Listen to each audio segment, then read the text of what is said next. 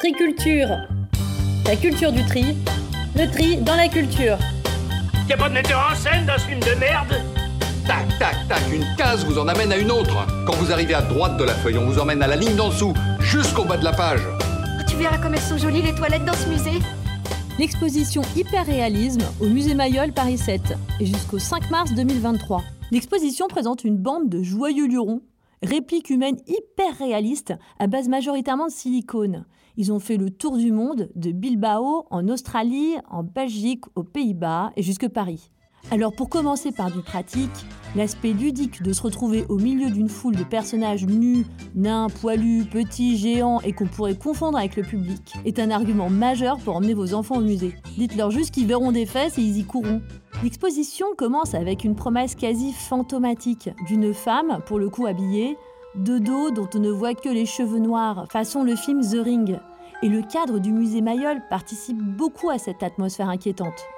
On y déambule comme dans des entrailles, dans ces couloirs et plafonds aux murs sombres et à taille humaine. Des dimensions qui renforcent le trouble de promiscuité avec ses congénères cireux. Alors au début, c'est un peu comme prendre un escalator en panne. Vous savez, ce moment malaisant où le cerveau, conditionné à ce qui va arriver, avance, mais le corps, lui, stagne. Et là, c'est pareil, on s'approche de corps qui semblent tout à fait humains. Le cerveau s'attend à le voir vibrer et palpiter, mais il stagne. Et y a quelqu'un Non, y'a personne. Quand l'hyper-réalisme crée des répliques humaines parfaites, en fait, il va illustrer ce qu'il y a de pire chez l'homme, quand il n'y a plus d'humain dans l'humain. Tu sais, c'est très logique l'art d'aujourd'hui, Gisèle. Émergeant dans les années 60 aux États-Unis, le mouvement hyper-réalisme se crée en réaction à l'art abstrait dominant, qui lui est apparu pour contrer le figuratif. Bon, bah, c'est ce qu'on appelle boucler la boucle. D'ailleurs, l'affiche de l'exposition est illustrée par la sculpture de Sam Jinks. À l'image du dénouement de Benjamin Button, une femme en fin de vie porte un bébé. Cette étreinte incarnant l'éternel recommencement dans la vie et finalement pas comme dans l'art aussi. Quand vous comprenez pas, vous dites c'est pas faux. L'exposition aurait pu s'appeler le genre humain. Comme si on allait visiter des dinosaures ou l'Égypte antique, on visite ici les vestiges de la société humaine moderne le cow-boy incarnant la fin d'une ère de prédation, des ouvriers chassant l'ennui, des jeunes filles en quête d'esthétique sur des transats, des bustes de femmes exposés comme des têtes de gibier au-dessus des cheminées. L'artiste de ces bustes, c'est Caroline Feuermann, que vous verrez face caméra en vidéo. Tel l'arroseur arrosé, difficile de ne pas faire un clin d'œil cynique quand on voit son visage déformé et resculpté par la chirurgie esthétique. Tu ne connaîtras jamais mon vrai visage. L'hyperréalisme exalte quand il emprunte des formes chimériques invraisemblables. Ah, il est charmant, ces lapins. Tu déconnes, c'est un lapin?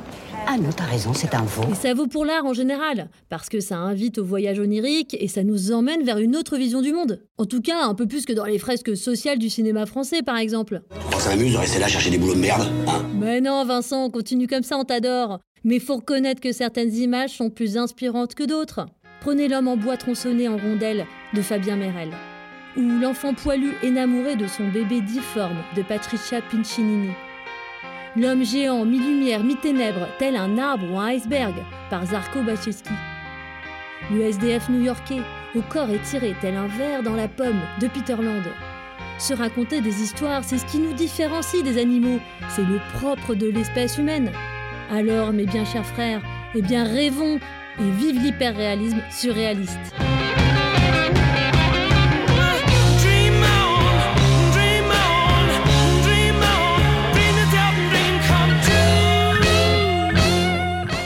Voulez que Triculture continue à vous raconter des histoires, alors abonnez-vous, parlez-en autour de vous. Et surtout, n'oubliez pas d'être triculturieux.